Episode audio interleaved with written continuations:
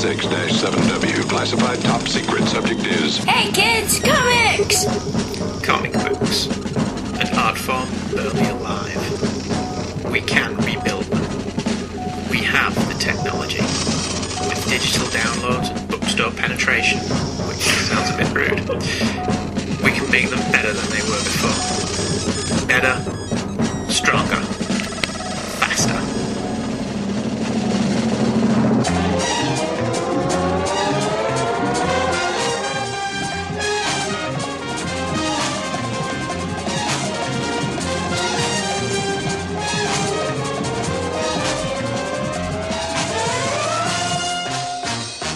Hello, everybody, and welcome to a very special germ filled episode of Hey Kids Comics. Mm. I don't, E. I don't want your cooties. Tough, you've got them. You've inherited them. After the hectic month that was Couch Potato and our illustrious feedback episode, arguably the best episode we've ever done, simply accurate. because our listeners did all the work for us. Uh, we return to our regularly scheduled programming, i.e., your hosts on this audio journey into a primarily visual medium, myself, Andrew Leyland, and my astonishing co host. Michael Leyland. Well done. I thought you were reading it. No. Oh. Why? I always let you introduce yourself. Why would today be any different? Because we're mixing up a little bit. Oh, uh, Yeah. In what way are we mixing it up a little? You were supposed to say my name. Okay. Well, all right. Do you want me to say your name as well? No, it's too late now. Uh, I've ruined it You've let now. us down. Uh, we, uh, myself, we, the two of us, just the two of us, will be looking at two comic books for your edification and delight. Because we are nothing if not crass commercial sellouts, for the next couple of weeks we will be looking at relaunches within the comic book industry. And then after that, we'll be relaunched, and instead of do, uh, looking at comics, we'll be looking at music from the 1970s to the 1980s. Will we not get relaunched younger? Because I'd, I'd be down with that. Oh, and there'll have to be one of us that's black and another one that's that's that's gay, just to have diversity. Yeah. Let's both be black dudes. Yes, let's. I'm down with it. We're going to get relaunched as black dudes as long as we're younger. Damn. Yeah. oh, God, I so want to be Luke Cage. Hot damn. That'd be pretty Check damn out good. my flow. obviously, and I do apologise for the coughing and the spluttering that will obviously happen in today's episode, uh, we're doing this to tie in with that minor relaunch. Very minor. Very minor that's going on in DC Comics this very month. The issues we have chosen to look at over the next few weeks are all relaunches, reboots of established characters. We were looking at the reasons for the relaunch and whether it was successful or not, in our humble opinion. And let's be honest, it's our show. Yeah. So it's going to be our opinion. You can send your opinions and we'll read them on the show because we love getting email. But it's still our show. But it's still our show, yes. Now, obviously, what DC is doing isn't a reboot. Wait, what? Oh, no, no, no, no, no, no, no. But uh, returning the character to a more innocent and more identifiable time, according to DC editor in chief Candidio. Jeff Johns and Jim Lee have said it's a reboot. Of the. Yeah. Ja- Dan Didio was going out of his way to say it wasn't a reboot. Jeff Johns and Jim Lee's like, yeah, it's a reboot. With Does DC know what they're doing? No. Okay, excellent. Now, this shouldn't really be a surprise to comic readers, as most relaunches have been every bit as wishy washy as this. And relaunches aren't anything new in comics. Ever since Julia Schwartz decided to dust off The Flash in 1956, inadvertently leading to the crisis on Infinite Earths 30 years down the line, relaunching of old characters, sometimes with a completely new costume, origin, and status quo, has become a staple of the comic book industry. Granted, Swartz had the advantage of a five year turnaround of readers. Kids traditionally read comics from ages 8 to 13 before an interest in beer and girls took over. He also didn't have to deal with internet forums and Facebook. Can you imagine if he'd have relaunched Barry Allen as The Flash? In 1956, and had to deal with Facebook. This sucks. Where's his Where's his silver helmet with the wings on? We want Jay Garrick back. Jake Garrett's good, but Barry Allen's better. Do you think? See, I only ever knew Barry Allen. Yeah. as I, The I only Flash. knew The Flash, I didn't know, and then it's, oh, it's Wally West, and then, wait, wait, there's Barry Allen, and. Because And you got I, all confused. I came into comics with a cartoon. You did, that's very true. At this point, however, all the major characters have, at one point or another, had at least one major relaunch, if not an outright reboot, with minor league characters like the Legion and the Doom Patrol seemingly being rebooted every other year. To that end, we're kicking off by looking at the biggest of them all up to that point, and the only time the comic industry came clean and said, yes, this is an almost line wide reboot. No pussyfooting around. The year was 1986, and we'll be right back after this promo for another fine podcast. The Hulk on Podcasts. Hulk like podcasts. Hulk listen to podcasts while Hulk smash. The Hulk on Peter David. Hulk like to read Peter David comics. Hulk have problem making words. Hulk write down. Peter David wrote a seminal run on the Incredible Hulk for 12 years. Some of the most provocative, compelling stories came from this era, filled with striking psychological overtones, bold character developments, and sharp humor.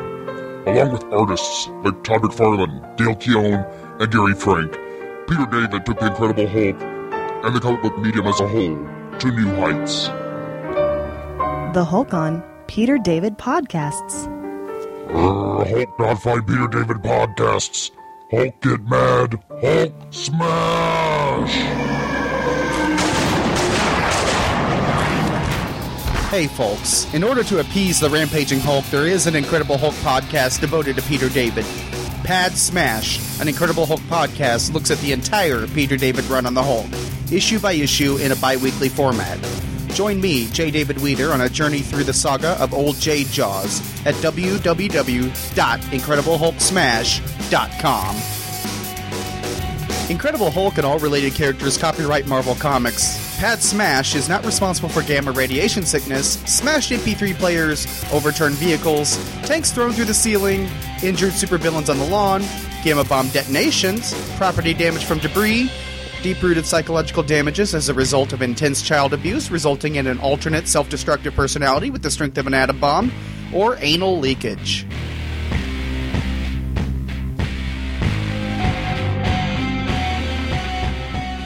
Tell me, Doctor, where are we going this time? Is it the future or is it 1999? I like that. Yeah, but it doesn't have 1986 in it. Okay, never mind. Badly edited. Yeah. Is this future? Oh, 1986. was in it. Okay. And we're back. Back in 1986, DC concluded their Crisis on Infinite Earth maxi series, the purpose of which was to clean house and return their characters to a singular vision and remove all unnecessary continuity and characters. Now, we can discuss forever if this was successful, us being comic book fans and all, we have been, but the end result was most of DC's characters returned with a new number one issue and an all new backstory. I was 14 years old when this happened, and I can honestly say for the first time ever, I was excited about DC books. The biggest of them all was, of course, Superman. Whilst The Flash, The Justice League, Wonder Woman, Green Lantern, and others, Batman was exempt for some reason, restarted over at number one, nothing was as exciting as the buzz surrounding Superman. For one thing, DC had poached writer artist John Byrne over from Marvel to helm the reboot as writer and artist on the two main Superman books. For another, this was receiving major publicity from the mainstream news networks. Byrne's revamp started with a six issue miniseries called The Man of Steel before the regular Superman book launched with a new number one. This was a huge deal. There hadn't been a Superman number one since, well, Superman number one in 1939, and John Byrne was doing it. I journeyed all the way to Odyssey 7 in Manchester. so shut down then. Yeah, it doesn't exist anymore. Every two weeks on the train to pick these books up new rather than waiting the three month lag time for the UK copies to hit the newsstand. And Man of Steel number one was the first, and I think only time, I ever bought two copies because of a variant cover. Superman 1 came out in the US on October 9th, 1986, so I will have bought this on October the 11th, 1986. Who says I don't put research into this show? I remember you bought another issue twice. Which one? It's a Spider-Man 2099 one. I don't have Spider Man 2099. And you put the two covers together. Oh yes, I, but I did that accidentally Oh, okay. because it has a different cover. I didn't think I had that issue, Right. so this is the only time I think I've bought a comic On purpose, knowing yeah. I've bought it twice because it had a different cover. Yeah. I did have two issues of this Superman Yeah. number one, and I kept my other copy of this in my art folder at school. Okay, well. True story, because I loved it. Okay. And I thought it was a fantastic comic when I was 14. And, it, and I would wave it in the face of people that used to read comics. And I said, yeah, look at this. Superman gets beaten up. This is a cool comic. And people would look at the art and go, don't look that bad. See, because I wasn't picked on at school. Your mum's chuckling at that. I was not bullied at school. I have never been bullied in my life. I don't let people bully me. No, only by you, obviously. Only by the missus. No, I've never been bullied at all. I got on quite well with everybody at school. In the sense that I couldn't stand anybody, so I, hate- I loathed them all equally. Yeah. But that's equality, I- isn't it? I don't let people bully me. You read comics? Yes. Grant Morrison. Hyper punch. How do you just uh, yeah? And why do I care what you think? Yeah. That's a good attitude to have in high school, I think. Um, Superman number one, to get us back on topic, has a fantastic cover in which Superman is getting off the floor in obvious pain as a Terminator esque robot bathes him in green. The only thing wrong with this cover is the crappy yellow background, which makes it look a bit cack. But in every other respect, from the art by Byrne to the cover copy, it's your first issue Superman, and it could be your last. This is a must buy cover. Oddly, this does happen in the issue. This isn't just one of those fabricated covers. What do you think of that cover, Michael? It'd make a decent statue. You think? Well, one of those DC Direct things. Presumably, it would have a, a not have a yellow sky. Well, yeah. I'm going to ask a completely other opinion. What do you think of that cover, Lovely Wife, who I love lots? It's correct. He does look a bit like the Iron Giant, but you're you're arty. What do you think of that cover? Don't put me on the spot or anything. No, no, I would never do that. Oh. That's your artistic appraisal. It's good, it's just a bit simple. Well, how do you mean? Because we're gonna. The reason I'm doing this, dear listener, is that my wife will regularly look at comic covers and go, "Ooh, that anatomy's crap. Oh, that thigh looks wrong." Not wrong with you. Anatomy, yeah, it's very good. But I like Glenn Fabricus. Well, despite the fact that they all look like Johnny Depp. Yeah, okay. So there you go.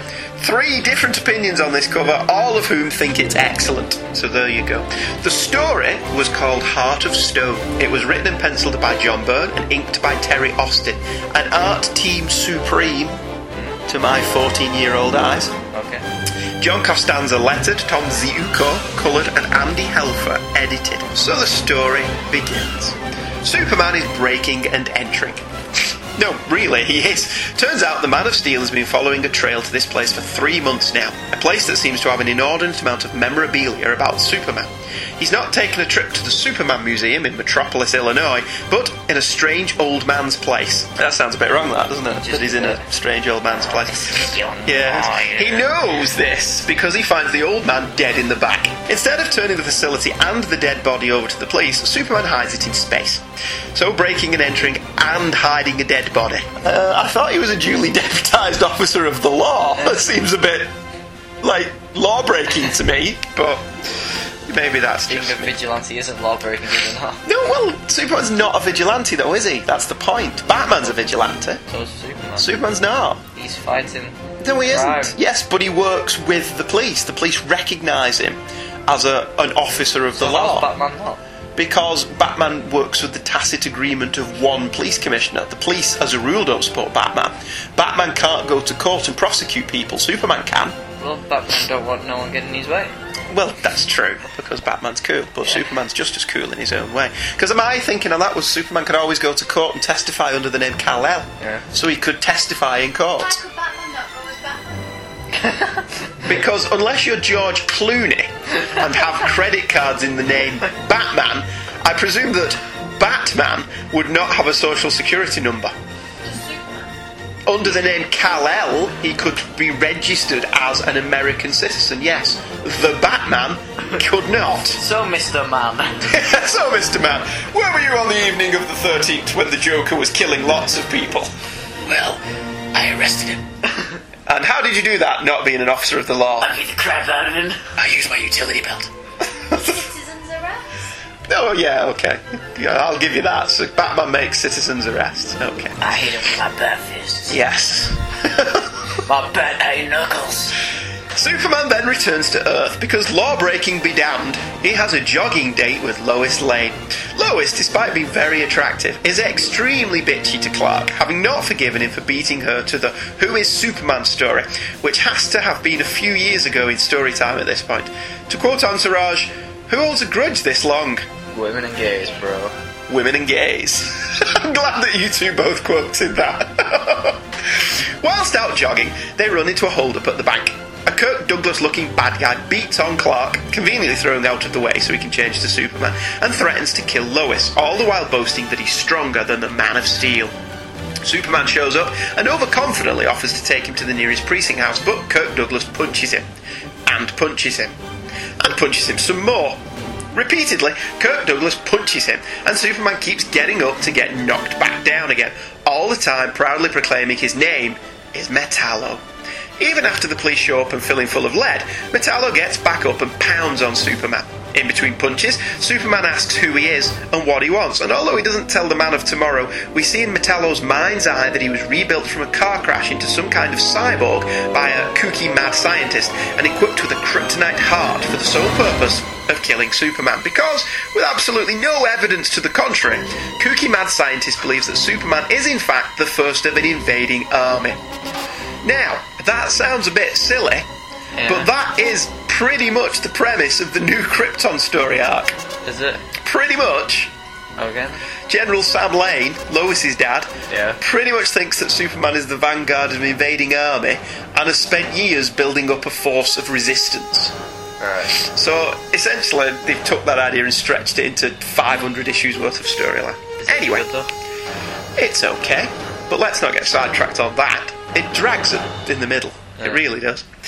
Metallo kills kooky mad scientist, and covered by some skin-coloured pajamas, he takes off. In the here and now, he's comfortably kicking the crap out of Superman live on TV. Lex Luthor sees this, and because he has vowed to kill Superman, intervenes, capturing Metallo and saving Superman's skin. Only Superman suspects Luthor is behind it, and fears that life is about to get a mite more complicated.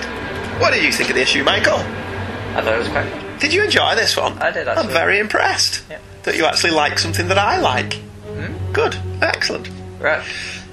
you know that as well as killing off Barry Allen Yes. and Supergirl, Merv Wolfman also planned to kill Superman in Crisis uh, on Infinite Earths. Where did you read this nugget of information? Um, I can't remember, but I know I read it. Right. Um, I didn't know this. apparently, at the end of it, after Superman died, the old Earth 2 Superman would wipe off makeup off his face so he looked like normal Superman and say that uh, once you get to a certain point, Kryptonians don't age anymore. So he covered it How up. convenient. He covered it up so no one knew about it, and then he would take over in the ongoing Superman books. All right. Was that Wolfman's pitch for revamping Superman? Hmm? I think so, yeah. Because there was a number of pitches from John Byrne. Byrne has said as well it wasn't his decision to reboot Superman. He said he had an incontinuity story that would have run in Man of Steel Yeah. that would have ultimately ended up with him at this point. Yeah. So it wasn't him who demanded a reboot. It was DC's decision to do it that way. That's quite interesting. Um, on panel page 2, panel 3, Superman refers to Jonathan Kent as his adopted parent. Now, I don't like this in a Superman book because ev- every Superman story I've read, it's always um, Martha and Jonathan Kent are his parents, and the Kryptonian parents are just. Uh, Well, see, that's quite interesting, that, because that's very definitely your age. You were born in 95, when the reboot had been in effect for 10, nearly 10 years at that point, where it was established that Clark thought of himself as Clark. Yeah. Superman was just a fancy suit that he wore, and Jonathan and Martha were his parents for all intents and purposes. He didn't know Jarell and Lara didn't give birth to him, but he didn't know that. And also Lois and Clark, the TV show, cemented that in people's minds as well. In Lois and Clark, Dean Kane played Clark. Yeah. You can argue that he didn't actually ever play Superman. He played Clark in Superman's outfit, but for the most part, Dean Klein, Dean Klein, Dean Kane played Clark Kent, and in the Superman, in the animated series, is that the same? I think so. He really thinks of his mum and dad as being Jonathan and Martha. So, by wiping all this away in this new reboot, how do you feel about that? Wiping all over. Well, essentially, Jonathan and Martha are dead, at the time that Superman 1 begins, Yeah. Action 1 begins, and he's on his own. Okay. So he doesn't have his parents anymore, and that's his feelings of alienation. Obviously, I've not read this yet. Mm. So, if your opinion is that Jonathan and Martha are his parents, how are you going to feel about Grant Morrison shoveling all that under the carpet and pretending that it never happened? Don't know, I'm not ready yet. Oh, okay, fair enough. That's a cop out answer, I'll, I'll tell you when we actually do action one. which we will be doing, lovely listeners. Alright, okay, fair enough. That's quite interesting that you think that Jonathan and Martha Kent are his parents. What do you think, lovely wife? That is parents. Who do you think Superman's parents are? Not Jarell and Lara. Why not? Do we have parents? That's actually a very good question. really, isn't it? Yes. Okay, fair enough. Carry on. I, I do like how she's become your lovely wife and not your filthy assistant. No, she's my lovely wife. Okay. She was only a filthy assistant when we were doing Warren Ellis. And then much, much later, till about last week. Yeah, but continuity can bog something down, as we've learned from DC Comics. Right, So we don't do continuity anymore. right. Okay. I'm going to change your date of birth for no reason. I'm young. Like puppies. Yes, like Buffy the Vampire Slayer and Thomas Magnum. Thomas Magnum had about three different birth dates as well. Anyway, carry on, young I'm Oh, Michael. younger now. Uh, page 2, panel 4. Yes, Superman mentions Hawkman being an alien. yes. Now, Hawkman wasn't always an alien from long ago. That was just his post-crisis reincarnation. Well, I was going to say he's always been an alien from Thanagar, as far as I know, but my knowledge of Hawkman is very, very limited. Earth 2 on, he was just a dude who dressed like a hawk. Was he? So he's not always been an alien from Thanagar. I don't think so, I think that's just after post...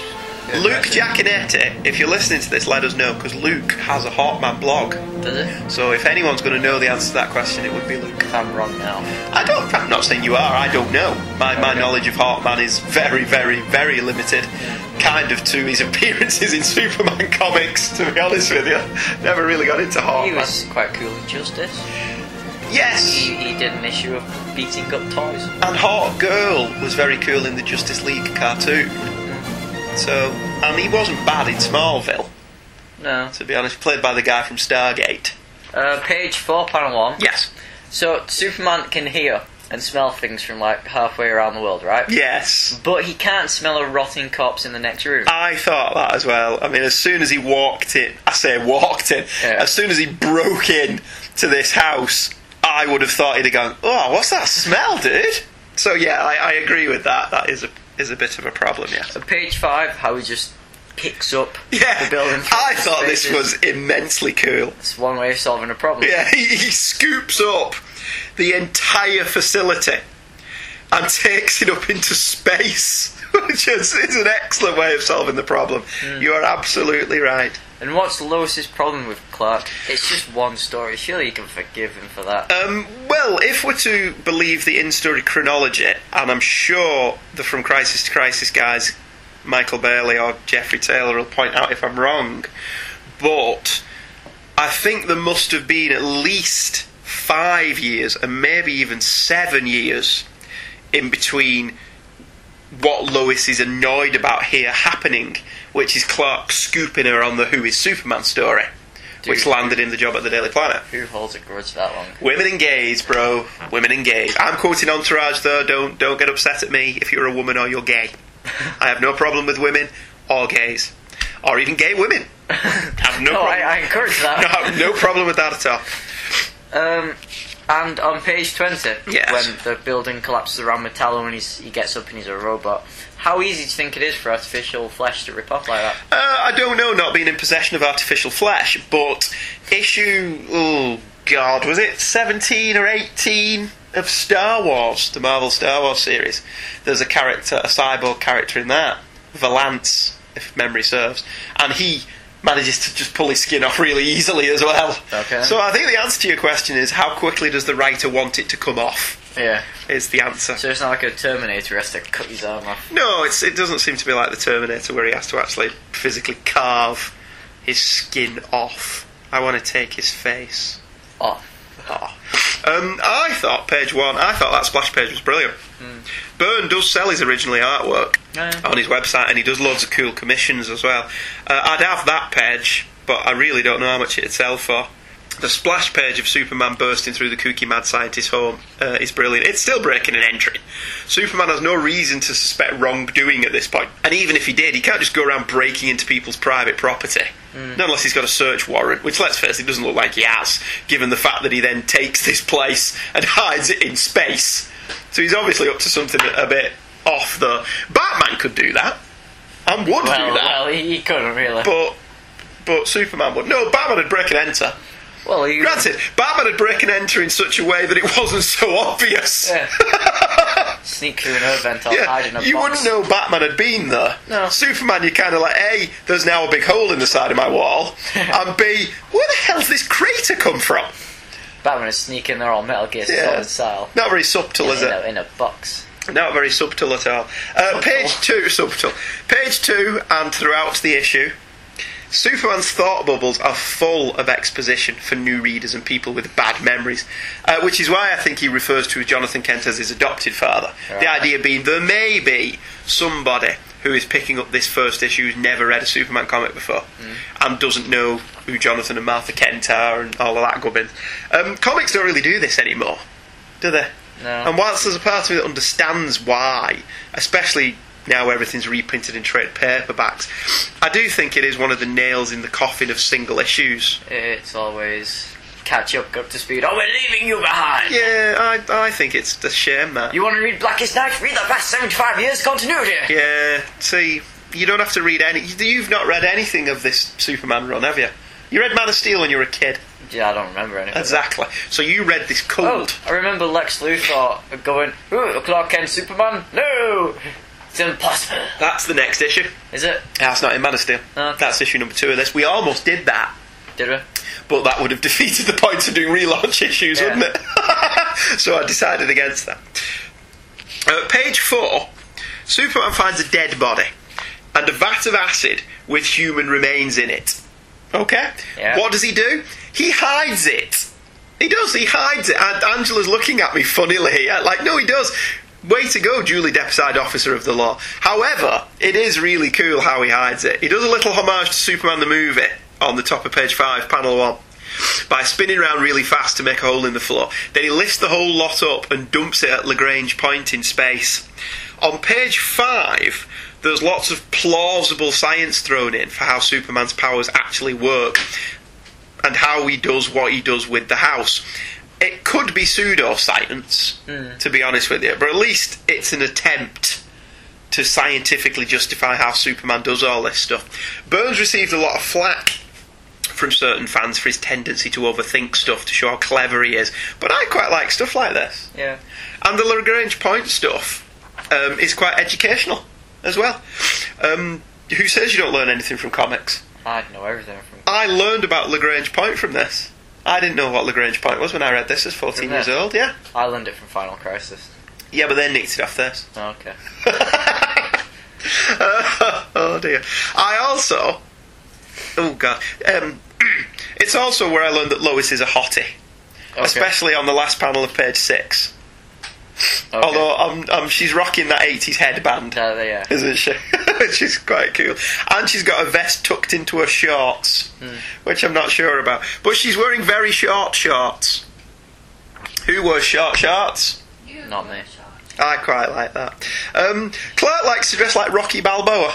Yeah. Doesn't he? With glasses. Oh yeah, with with George Reeves' specs on, obviously. But that is Rocky's training outfit from the first Rocky film, isn't it? Didn't he have a hat?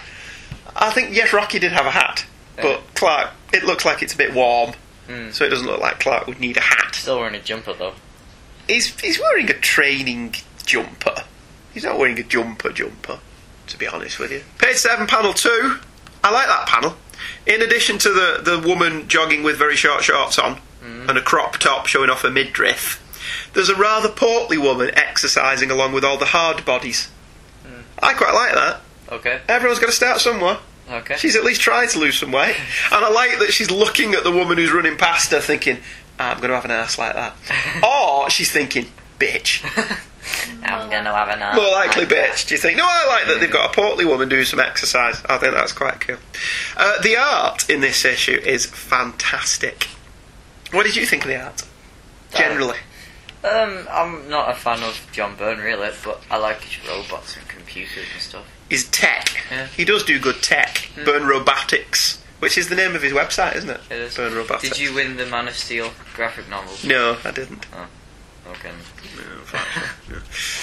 Um, I think the art's brilliant. Like I said, Byrne and Austin are a fantastic combination. It's impossible, excuse me, for any artist to look bad under Terry Austin's inks. To be honest, but so he just when he teamed up with John Byrne, like on this and on the X Men, it was just magical. To be honest with you, the artwork in this was so superior to pretty much everything else we were seeing. The only problem I have with this, I think it's let down by the colouring. Yeah. I mean, the details in some of the panels, though, particularly in the bank and in the park, is excellent. But if you look at the colouring, Lois's vest changes colour. It's yellow on page 8. By the time you get to page 12, it's orange. All that sweat. Yeah, it could be. Because my, my jogging top's changed from black to grey, hasn't it? Just because of the pure amount of manly man sweat that I give off Not Lady Boy. excrete. Page 11. Um, do you get a Jack Kirby vibe from page 11, panel 2? That, the close for the eyes. No. Do you not? No. I get a real Jack Kirby thing off that. Okay. I think it's very Kirby esque. I don't know why. I just that's just me. Page twelve, panels four, five, and six. Lois looks for Clark and find a tunnel that burrows inwards. She doesn't jump to the automatic conclusion here that Clark is Superman. However, despite the evidence, she thinks Superman burrowed underground, came in the bank, rescued Clark, left, and then came back in the front way. Yeah. Uh, is that plausible to you? I thought she was a reporter. Is this not a time for a Tempest quote? Probably not. How stupid was she? Oh, that's Tempest. Tempest. Clark Kent. Superman. Yes. Is that the best episode of Lois and Clark other than the pilot? Possibly. I don't know. Who knows? Uh, my issue. excuse me again. My issue has a postcard stapled in the middle to send off for a complete trade paperback special edition version of Man of Steel. But do you know the reason I didn't get this? Why? Only open to residents of the USA. Oh, That's discrimination, that's quite a frankly. slap to the face. Yeah, I think in today's discriminatory society, I could sue them for that. to be honest with you, I want my Man of Steel trade paperback. Damn you! Yeah. I'm going to sulk until I get one. Uh, page 14, which is after the advert for the Man of Steel trade paperback, Superman takes a real pounding. Yeah. On page 14, his face is badly bruised and all puffy, and it only gets worse on pages 21 through 23. How does Clark explain the bruises to Lois? Or do they just disappear when his power returns? Because as this issue ends on page 23, his face is still a mess. Yeah. So, does he just Clark just stay out of Lois's way for a bit, or does he just hope she doesn't mention it, or does he say, "Oh, I got them when Superman burrowed me out of the tunnel"? He accidentally clubbed me. Yeah, he accidentally beat me up. Page 16, panel 1. If we have a look at that one, that was a popular trick of Burns. That he'd actually got the characters standing on the panel borders, Yeah. which I always loved it when he did that. He did that quite a lot, and I was always quite impressed with it. It's a pity kooky mad scientist's brain couldn't be harnessed as a force for good, because not only does he get a piece of kryptonite, figure out its origins, work out the Kryptonian language, rebuild a man from scratch in a cyborg body, cover the body in human looking skin, and work out how to use kryptonite to power the body, he's also been able to get pictures of Superman, something that no newspaper has been able to do, and presumably knows about the Kents. The only thing he got wrong was that Superman was the first of an invading army and trusting Metallo. Or maybe he's still alive, changed his name to Robert Kirkman and used the idea to create an image comic called Invincible. Uh, Lex Luthor's on. Oh, God. Lex Luthor's building on page 19 is a great. Look at that, panel one. That's a fantastic piece of art. Now, yeah, well, not only is the building a big L, because Luthor has a huge ego, um, but the reflection of the clouds in the top Yeah. if you ever flew in an aeroplane over glassy buildings, that's brilliant. I love that. Byrne does buildings really well, it has to be said. Uh, do you not think Lex looks a bit thinner, though, than he would do in later issues? As it goes along, he'll pork Lex, Lex out a bit. Yeah. But I think he looks a bit thinner, I though. thought he started off porking then went thinner and ginger. No, he was a bit thinner in Man of Steel when he showed up, Yeah. and he had her, and then he lost his her and put weight on as he goes along, which is Oh, And quite he goes, cool. Ginger. And he goes, no, he was Ginga. So when does he get long ginger hair? when he comes back in his own cloned body as his own son. Right. Then he has long Gingaho. They saved Luthor's brain. That's the one! Yes. Have you not read them? Yeah, you must have read them because you've read The Death of Superman, haven't you? I, Oh, I, no, you had to explain it to me. Uh, Who's this ginger bloke? Why is he saying he's Lex But Luthor? you only have to read this of Luther's Brain and it explains the whole thing. I didn't read this. So Oh, all right, okay, just the death of Superman. Okay. I, I like that the ending is really ambiguous, with only us and Superman knowing that Luthor is Metallo and by extension Kryptonite, but not knowing what he'll do with it. You'll find that out next issue. Elsewhere in the comic, there's also a text piece on the final page that, based on comics Byrne has since made on his web forum, can only have been made in happier times or he was being very diplomatic. More recently, he said that given his time again, he would not do the revamp of Superman and actually stay on the Fantastic Four. He has very few nice things to say about Marv Wolfman, or indeed his tenure on the book at all, which is a shame, really, because I think he's run on Superman some of the best work he did, with a few errors in places. It was Byrne who introduced the idea that Clark and Superman were raised as brothers, which was a What? very dopey idea. Okay. Lois works out Yeah. that Superman has to have been raised in Smallville at some point. Right. And Jonathan Kent blurts out that, yeah, we raised him. And Clark's his half brother. Adoptive foster brother. Yes, yes, yes. Clark's his adoptive brother. Yes. And then Superman has to go along with this then. Yeah. Because Jonathan Kent's blabbed because he said, I couldn't think of anything else to say. Um, they quickly forgot about Right. that. Because let's be honest, that's a bit of a dopey idea. Just a tad. And having Superman and Big Barda take place in a porn film. really? Yeah, I'm not entirely sure that's a good Uh, idea. Did he get brainwashed? yes, by Sleaze. Yeah, I've read that Have one. you read that yeah. one? Yeah, that's that's not a great idea, is it? And every time Superman got brainwashed, he got some action. In the Yeah. Apocalypse one, where he didn't know who he was, he got Yeah. some action in that one as well. So there were, you know, some caveats to that, but you know, for the most part, I think this was some of his best work. Um, this is a particularly strong first issue, and given the rebooting of the entire almost DC universe, this is the one time where the hype was fully justified and a quality product resulted in the changes. The post crisis Superman was the only book I continued to read after Byrne left, something I rarely did with the other books he left, which often became unreadable after his departure. Exhibit A, My Lord, Alpha Flight, I'll- which became awful after John Byrne left, which was a shame because that was a really good book.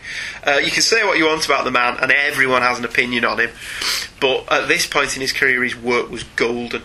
Some of the dialogue is a bit expository by today's standards, but the book wasn't written today, it was written 25 years ago, and it's a damn good read. One of the few times a reboot relaunch was a full and total success, as evinced by the fact that a 15 year old boy read this for the first time today, yesterday, yesterday. and you enjoyed it. Yeah. It's very good, isn't it? It is. Would it make you read more? I don't know. Huh. You didn't enjoy it that much then. No, I enjoyed it. It's just not my type of Superman story. Well, it's a 25 year old book at this point. Yeah. This isn't your kind of comic anymore, Mm. really. You've grown up with the decompressed 48 part epics, haven't Yeah. you? Done in one issues don't really exist for you anymore. I still liked it. Yes. Uh, there's no really cool adverts in this book, to be honest with you. Um, there's Karate Kid action figures on the back. I don't know that they got over here. M&M's. One for the Superman reboot, where it advertised all three books, Action Comics, Superman Adventures of Superman, and uh, yet another attempt to reinvigorate Jack Kirby's The Demon, another character who always seems to be on the reboot docket, and um, Oh. a Legends crossover advert for the Justice League, The Phantom Stranger, I and do like- I Firestorm. like the Phantom Strange one. Uh, yeah, it's a good cover, It's that. MC Escher. Yes, it is. I also noticed the Doctor Who annual is another take. There's another on that. take on Escher, yeah. Uh, the, the adverts aren't too exciting in this one, but you don't care because the book is damned good.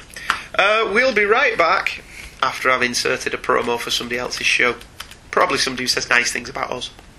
No favouritism in this show. Say nice things about us, and we'll play you. yeah. In October, Return to the fight for freedom. In the name of adventure. I am Luke Skywalker. I have a really bad feeling about this. Return of the Jedi. I will not fight you. You must confront Vader. You are unwise to lower your defenses. Frontier Century Fox and George Lucas present The time for our attack has come. the last chapter of the Star Wars Trilogy Special Edition. How could they be jamming us if they don't know if we're coming? It's a trap! Your fleet is lost, and your friends will not survive.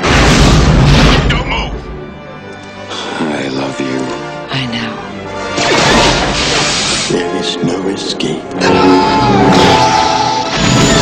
Return of the Jedi with newly enhanced visual effects, DHX and digital sound, and a few new surprises.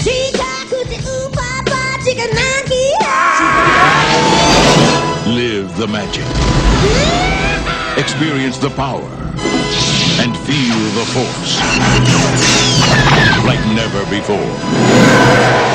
I am a Jedi, like my father before me. So be it, Jedi. In October, the last chapter of the Star Wars Trilogy Special Edition. Return of the Jedi. at twotruefreaks.libsen.com. And we're back. Oh, very professional. Thank you. I'm very impressed with how you did that. Yeah, Angela can do the next one. Okay. If we do another one. Our second book today, our second and final book today, is another signature character who, like Superman, it was felt by the powers in charge had accumulated a few too many barnacles on his hull. The ever amazing Spider Man has been through numerous changes in the early 1990s, from his marriage to his fashion model girlfriend Mary Jane Watson to his achieving some measure of success as a photographer, even going so far as to have a book of his photos published and appearing on TV talk shows. Marvel felt Spider Man had journeyed too far from his roots. The solution to this was a sprawling, epic storyline called The Clone Saga, which started well, meandered in the middle, but had quite a strong and very controversial ending, in which Peter Parker is revealed to be the clone, and the clone that showed up out of the blue, a stranger with the name of Ben Riley, was revealed to be the real Peter Parker. With MJ pregnant, Peter and Mary Jane were written out of the book, and Ben Riley took over. Oh, really? Oh, Riley. Oh, it's comedy gold! you people don't pay for this! Granted, you probably wouldn't. No. You should, though. yes, put a tip in the PayPal jar, because this is quality entertainment. If you don't get touched. now, John Byrne, he of this here parish, did a revamp of Spider Man. and we did cover that on a previous episode.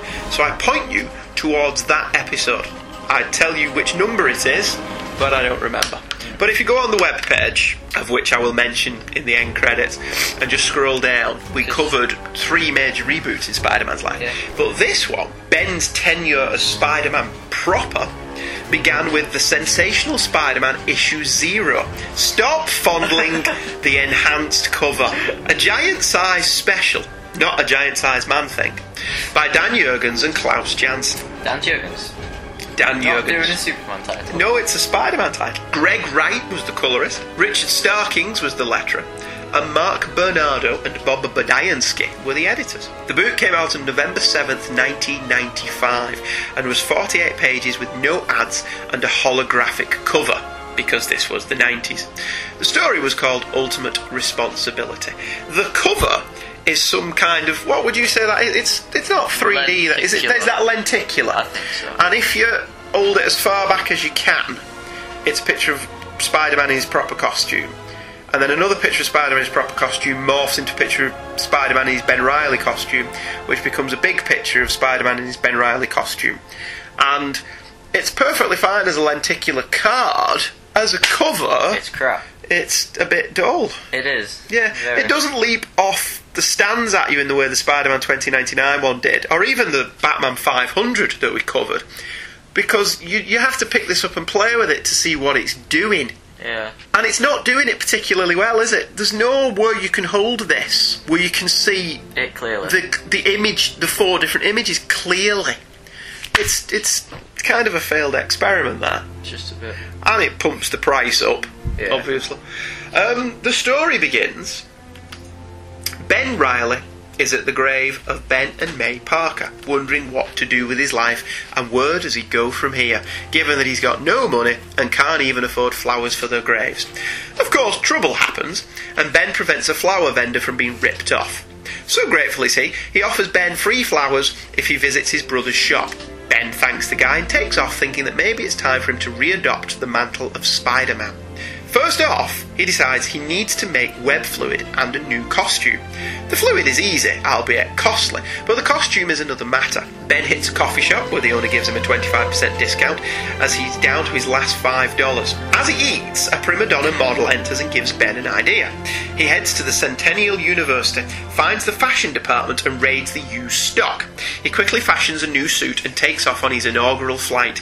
Whilst out, a young lady spots him who has been waiting for a long time for Spider Man. Thus, a major plot point cometh. With all this A plot stuff happening, a B plot involving a shadowy figure, I think we've mentioned before that there's always a shadowy figure, has hired a high tech uniformed guy called Amada to steal a DIT chip. A DIT? No idea. Is it not DIT? It may be, I still don't know idea what it is. From the Neural Port Complex, which is, you guessed it, right opposite Centennial University. How convenient. Indeed. Of course, Ben bumps into Armada, and a fight ensues. Fighty McFightenstein. Spidey stops Armada, saves the scientist under threat, and passes his new baptism of fire, but the dit chip gets away on some flying thingamabob that Armada treats as sentient, because he's a nutball. Turns out Mysterio is behind the whole thing, and Spider Man should rue the day he crossed his path. Start ruining! Go on, stop ruining! Ben returns his 25 cents to the coffee shop owner who offers him a job. Ben, having dyed his hair blonde, returns to May and Ben's grave to declare that Spider Man swings again. Yes. What did you think of that one? I think the art looks very John Green. Uh, it's, that could be down to Klaus Janssen doing the inking. I mean, this is one of those situations. Klaus Janssen is very schizophrenic to me.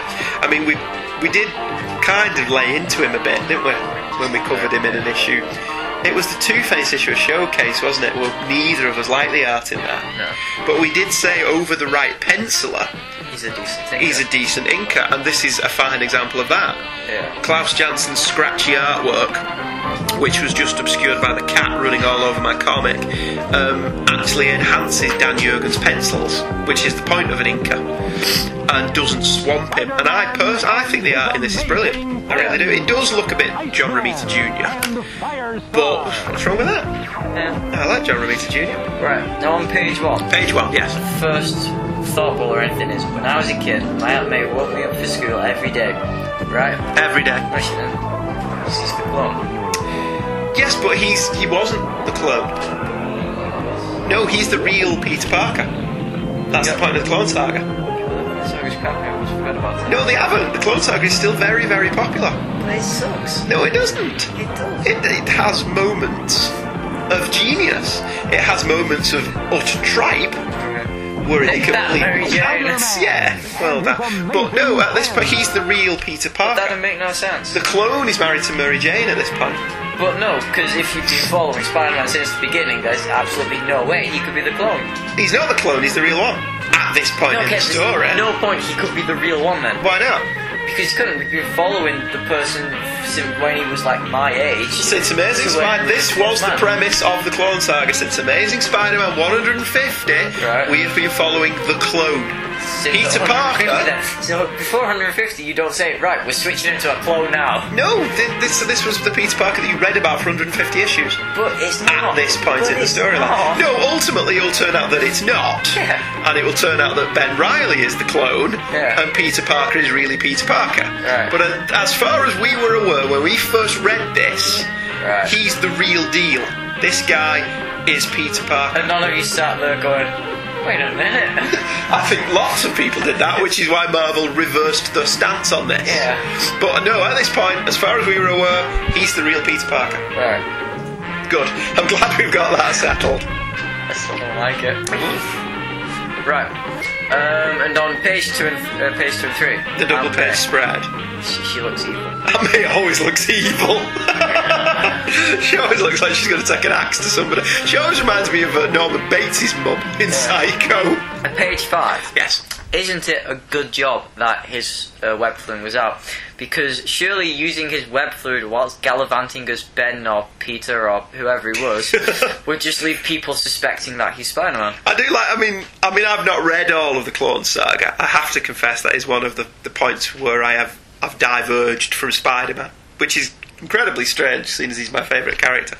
But was he wearing his his web shooters all the time? He was wandering around the country doing his David Banner impression. Apparently. So okay, so maybe that explains why he's wearing his uh, his web shooters. Also on page six, panel four. Yes. Major complication. Oh no! Major complication, dude. It says it a lot for us. This this was the nineties, It right? was the the very. It's none more nineties than the Clone Saga. Um, are we arguing the case here that Peter Park has a mullet, Um, or does he just have long hair? it's a Mel Gibson mullet. Yeah, you see, see, this to me, Clark Kent didn't have a mullet. Clark Kent had Duncan MacLeod hair.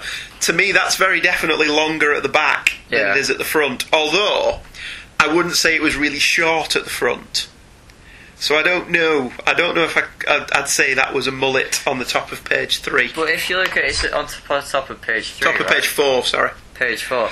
On page five, he just got shot hair again. Yeah, well, that's just an inconsistency to the art. But all right, i- an independent opinion, Angela, lovely wife. Is that a mullet?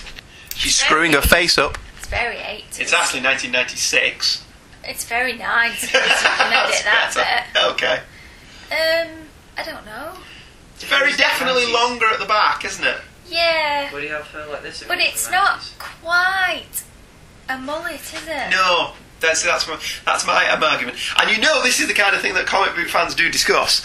Whether Superman had a mullet upon his return is still a topic of hot debate. Are those people married? Yes. All right. Sadly, we are all married, but I firmly come down on the side that Superman did not have a mullet. So what's the verdict?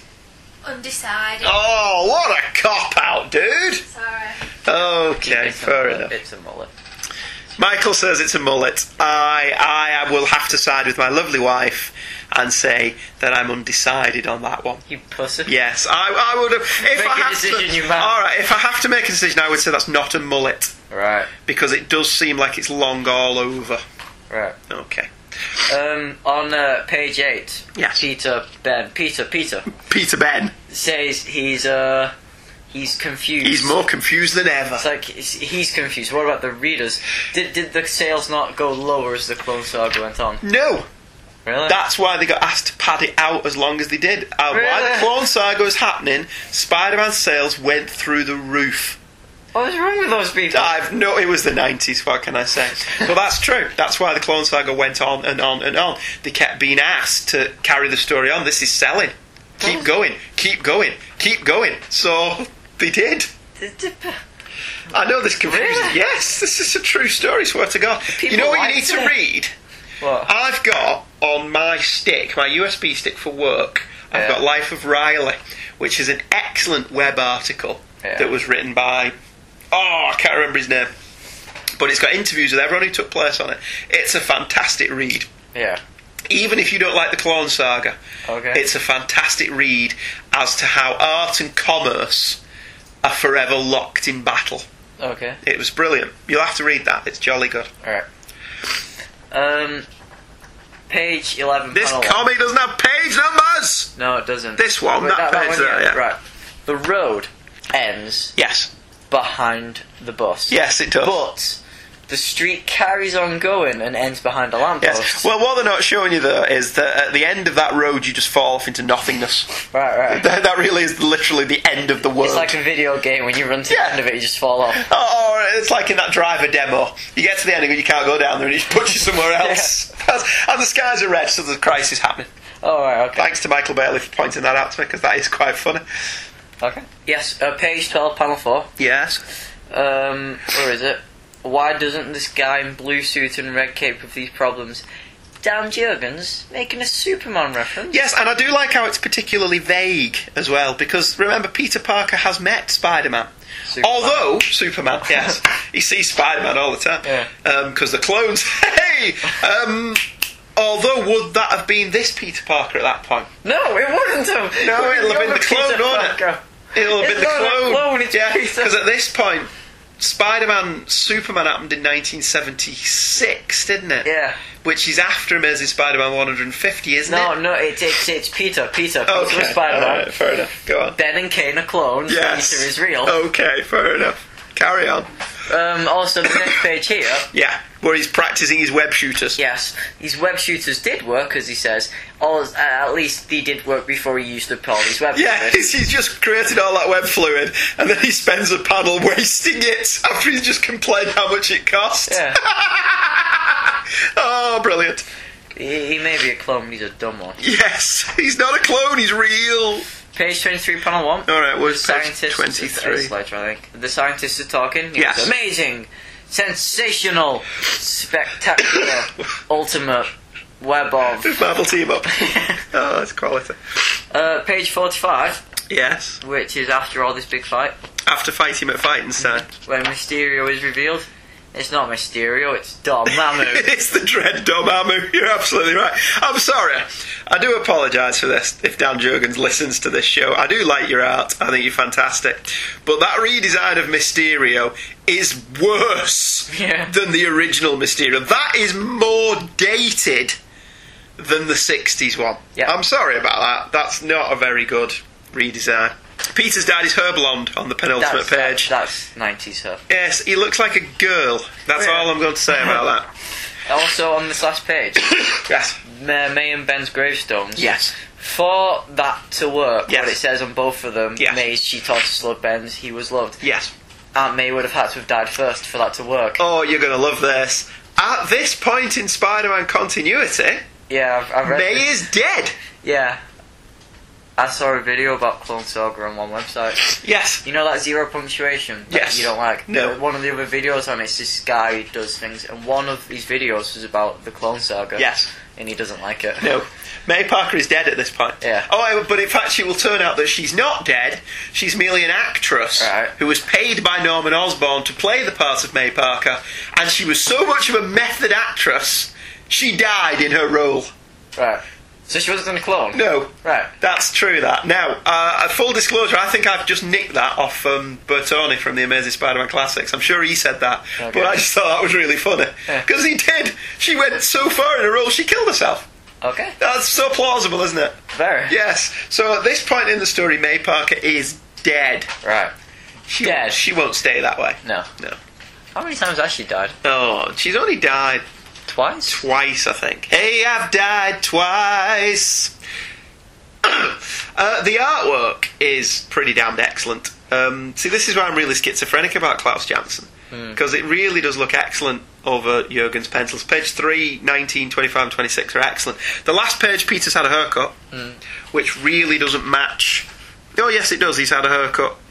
Now he's gone for the reverse mullet here. His hair's very, very short at the back and long on top, which is a 90s haircut, isn't it? I used to have me At like least that. I didn't go for the crap 90s one where we got it shaved except for the top part which flaps over. Yeah, no, he's not got that. Thankfully, he's uh, he's he's gone for that. Numerous new characters and situations are introduced here that would all disappear when Ben was unceremonially bumped off. Oh, good. Some would be given closure. The young lady who has been watching for Spider Man for a very long time is Jessica Carradine, the burglar who killed Uncle Ben's daughter. Uncle Ben had a daughter. No, the burglar who killed Uncle Ben. Right, I thought it was the burglar who killed Uncle Ben's daughter. No, the burglar who killed Uncle Ben. It's his daughter. Right. Okay, maybe I said that right. Okay. Some wouldn't. The gra- the Daily Grind coffee shop has rarely been mentioned since. Uh, the new suit designs page is pretty damn cool. It is. Uh, and the Spider-Man movie would do a riff on that a few years later, wouldn't they? Yeah. Where he's sketching out all these different costume designs. Um, Mysterio's redesign we've mentioned is crap. You can tell it's the 90s. He's got far too many belt buckles. Maybe he's into that. Maybe he's into that, yeah. and he's got lovely little boots, lovely little booties, which I quite like. Um, I'm sorry, as a redesign, that's crap. Mysterio's got little boots. I know loads of people think Mysterio's cat with the goldfish bowl head, but I like the goldfish yeah, bowl head. There's there's nothing wrong with his There's a design. great bit in Marvel Zombies where they smash the ball and you scoop out the brains. Oh dear me. Oh dear. Um, why does Ben need to borrow money for flowers? When at the beginning of this story, the guy he saved offered him free flowers. He forgot. He forgot. Clones are stupid. but at this point, he wasn't a clone. Yes, he is. Okay. Um, as a relaunch, this is a moderately successful first issue. There's plenty of exposition to bring new readers up to speed. There's a new status quo set up for Spider Man and for his secret identity, Ben Riley. Uh, and you see, I think this could have worked. I honestly think that if the writers could have found a way to make Ben Peter Parker, this could have taken off. However, within six issues, Dan Jurgens was gone from the book, and within a year, Peter Parker was back in the webs, the pregnancy Hey. was swept under the carpet, and Aunt May was resurrected. Hey. As I've already said, apparently the real Aunt May was replaced by an actress. At least the Um, pregnancy was under the carpet until uh, Straczynski. Yeah, until um, Quasada, I think you Oh, mean. yeah. I'm, I'm not making that up. This this all, Ah, I this believe all you. happened. When it comes to Clone Um, Saga, it's like, yeah. Yeah, thus this reboot was rendered entirely moot. Uh, ben Riley still has his fans, And however. he's coming back. Oh, is he? Have you seen the teaser for Spider Island? No. It's Ben Riley's uh, blue hoodie. Oh, right. On okay. there.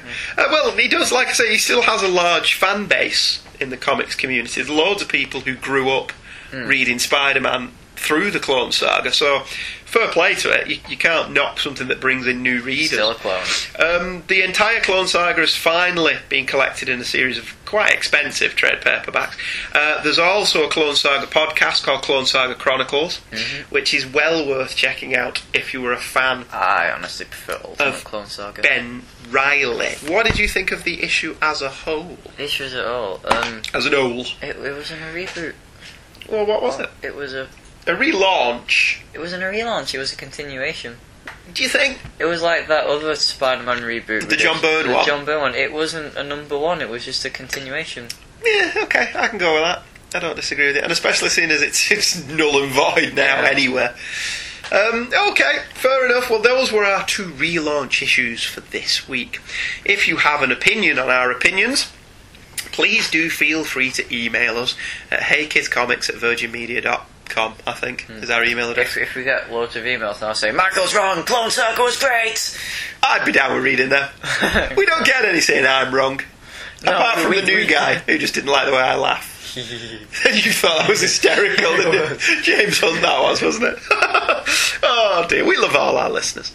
Uh, next week, we will be looking at Fantastic Four number one and The Avengers number one from the 1999 Heroes Return revamp. Um, I'm looking forward to that. Okay. Uh, we'll see you next week. Thank you for listening. Bye. Bye.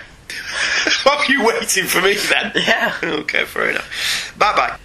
Hey Kids Comics is, and the devil will find work for idle hands to do production. Every Thursday, new episodes drop at aplayland.podomatic.com you can join in the fun. We have a website where you can view the covers of the comics that we talk about www.heykidscomics.webspace.virginmedia.com and the show can be emailed directly at heykidscomics at virginmedia.com. If you're allergic to email, we also have a forum www.forumforgeeks, all one word, dot com. We are also on Facebook. You can contact us using Hey Kids as the first name, Comics as the surname. The opinions of Michael and Andrew are the opinions of Andrew and Michael and no one else, mainly because no one else would be dumb enough to have those opinions. The music and clips used in the show are copyright their respective copyright holders, and no infringement is intended. Michael and Andrew make no money from this, much to their chagrin. We hope you enjoyed this episode of Hey Kids Comics.